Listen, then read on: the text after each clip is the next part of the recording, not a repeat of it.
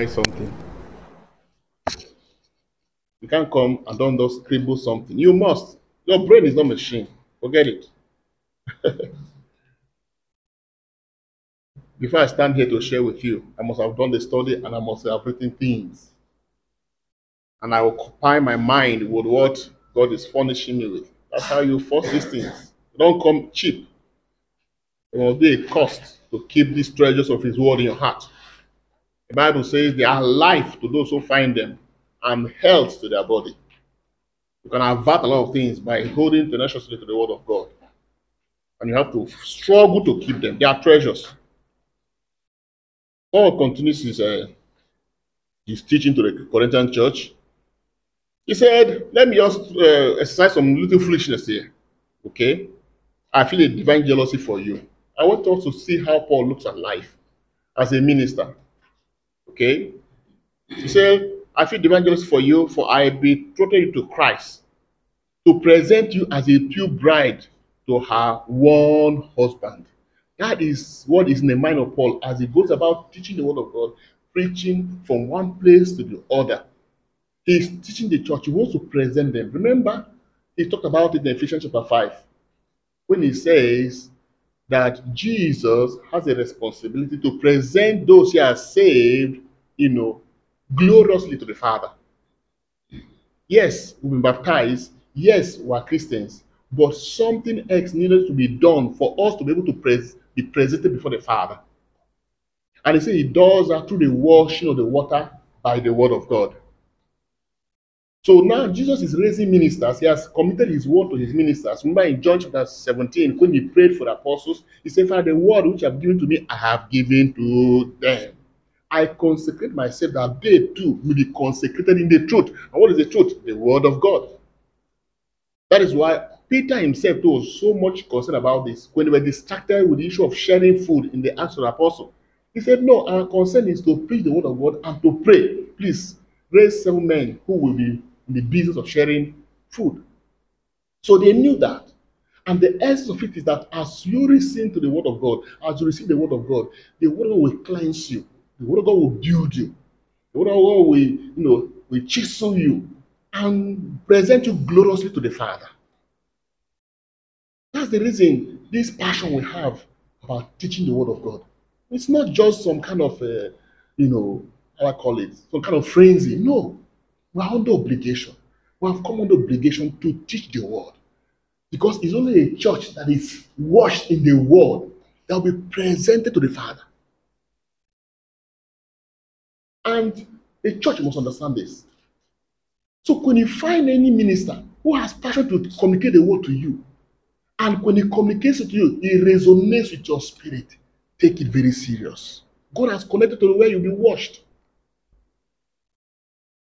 God has connected it to where you'll be washed so that it can be presented gloriously.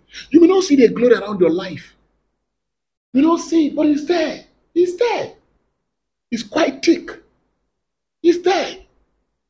When you find someone who inspires you every day, someone who challenges you to your face every day, thank God that the right doctor has visited you. It's like someone who is having appendicitis and you go to the hospital and the doctor is telling you, hey, it's going to be okay. It's going to be okay. He carries the operation knife. You say, should I cut you?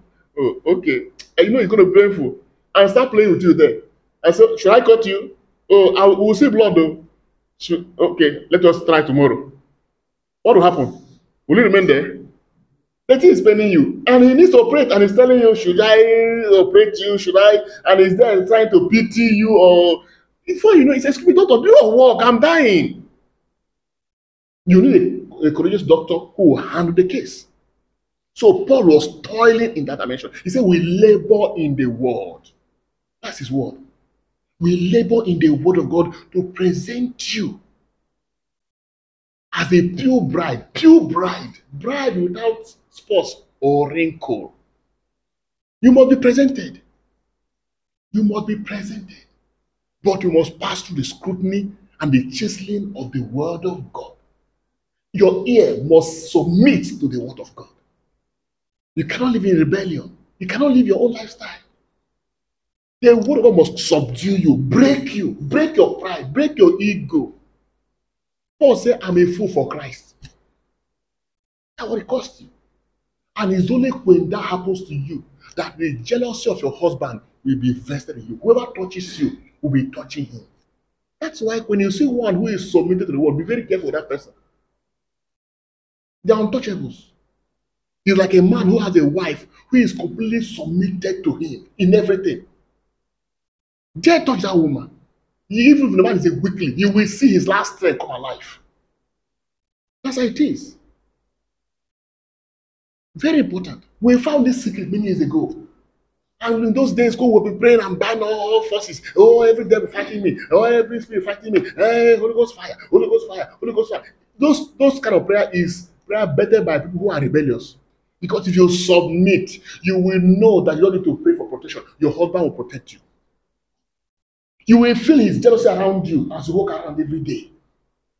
You know that whoever touches you is provoking the majesty of God. Yes, you will know. So you don't need to fight back. There are appropriate quarters who will fight back for you. Paul said, um, David said, even though I pass through the valleys of the shadows of death, I fear no evil, for the Lord is there with me. He didn't say I will pray against them. That is the cost of yielding yourself as a pure bride. Pure bride. And if truly the word has broken you, you cannot rise against the church and her teachings. That is why the church to use obedience to test anybody who claims that is of God. They will subject you to some kind of pressure and see whether you will revolt. Once you revolt, they know there's something wrong with this thing you are doing, even though it might appear very good. So we have found that. If they tell you shut up, you shut up. If they tell you stand up, you stand up. Obedience is the highest dimension of submission. And the Holy Spirit is vested in obedience. The Bible says even Jesus himself was obedient even unto death. He was obedient. So Paul brings this dimension to us again today, that he is working to present us as pure bride to her husband. And he continues to say that he even did that at the expense of his own, you know, pleasure. And even uses the things that other churches has given to him to help them in bringing this reality to them. He said, I didn't put much pressure on you. I didn't demand so much from you, even though it's my right as a minister in your life. You are supposed to keep have my up, upkeep. But I didn't demand that. But I don't care. I know my assignment. I know what God has put in my heart. It's only Paul who said in the Bible. He said, you know, that may I be cursed if I don't preach the gospel. Can you imagine that kind of prayer? May I be cursed if I don't preach the gospel, if I don't teach, if I don't preach. He kept preaching until he died. Even in prison, he was writing. What a commitment. What a commitment. When I reflect over his life, it's like there's fire on my on my, my buttocks. It's like I've not even started. As if I've not started. There were people who truly serve God, though. I tell you, they were, they were burnt out for God. They were consumed by the desire to please God. They wanted every aspect of their body, their life to please God. You can't stop them. They are like a moving train. Their desire to please God was overwhelming.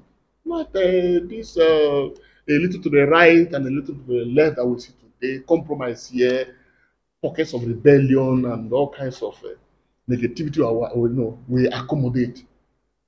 And then, above all, the level of laziness that is so much characterized by the church of today. People are no longer committed and diligent with the work of God.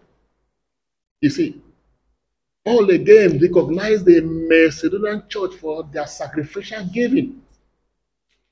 And he made a prayer for them. He said, my God shall supply all your needs. Not according to your poverty, but according to the riches in glory in Christ Jesus. And truly God answered that prayer. As the church grew in those days, he has it that Macedonian church become very prosperous in material things. But that's the prosperity that comes from what? The word of God. You see the point? Because God honors the law of the Spirit. And the measure you sow is the measure you reap. It's a law. It's there. You don't need to pray about it. Finally, Jesus again drops another bomb again for us. Bombshell about prayer. He said, when you pray, don't, don't, don't be talking too much. You think that by talking too much, you'll be convincing God. No, no, no, no. You don't do that. He said, before you pray, He knows your needs. And to even finish it, He has actually acted on your behalf. That's why He said, ask. He didn't say pray. Ask and you shall receive. Seek and you shall find. Knock and the door shall be opened. He didn't say pray about it. He said, ask. Lay hold on it by faith and take it. He said, whatever you ask in prayer, believe you have it already. Because you know what? It's already yours. So He's teaching us faith here. Anything you ask for, He said, believe is yours. That is not there physically does not mean it's not there. As I'm standing here, so many things around me, and as I canvass the, the, the years ahead, so many will unveiled. I know I have them in the spirit. I know. I have superlative grace in different dimensions. I have asked for them. I have laid hold on them. I may not see it now. And I've discovered the more you lay hold on spiritual things, material things on their own will be activated to follow you. Yes, that's the law of the Spirit. So we don't toil for material things anymore. We toil for spiritual treasures, wisdom of God, knowledge that is better than the womb of the Holy Spirit, devotions that are, you know, esoteric, commitment that is undying, passion that is overwhelming. These are the things that if you furnish yourself with day by day, every other thing will work for your good. That's the law of the Spirit. So we thank God for the life of Paul and the kind of dedication, you know, he put up with in his ministry, and having a singular purpose to achieving the very heart of God. And we learn from him every day. I myself have been someone who has been inspired by Paul so much. Much I have known about God is by the grace that I have received through studying Paul's writings, you know. And today we are victims of his knowledge. And we've got to do our best to see how we can also play our own part to present as many that God brings on our way as God's ministers, as pure, you know, uh, you know, uh, bride to the bridegroom. And so when we start putting up some kind of uh, modalities and pressure on you, it's for your good. It's for your good. When you see us organizing programs, you know, a few times ago we've been discussing among ourselves as priests in parishes. We organize programs, people don't come. They want sharp, sharp. They want where there's miracle, where people fall on the ground, where there's healing. Hey, praise the Lord. Hey, testimony of material things. You know, that's what they want. But to bring them together, to teach them faith, to communicate values to them, to bring devotion to them, and bring piety. No, no, no, no. Nobody has time for that again. It's where they are shouting and where they are falling on the ground anyhow and making all kinds of noise. You know, that's where they want to. God has given me a car. God has given me a job. That is the testimony that they want to hear. And it's a high level of deception. We must crack that. The church must be a prophetic teaching church. And so we pray at this Mass for openness to this reality, that we truly submit to the ministry of the washing of the water by the word of God, so that you and I can be well present to the Father, pure bride, without spots, without wrinkles. May God bless His word in our hearts through Christ our Lord.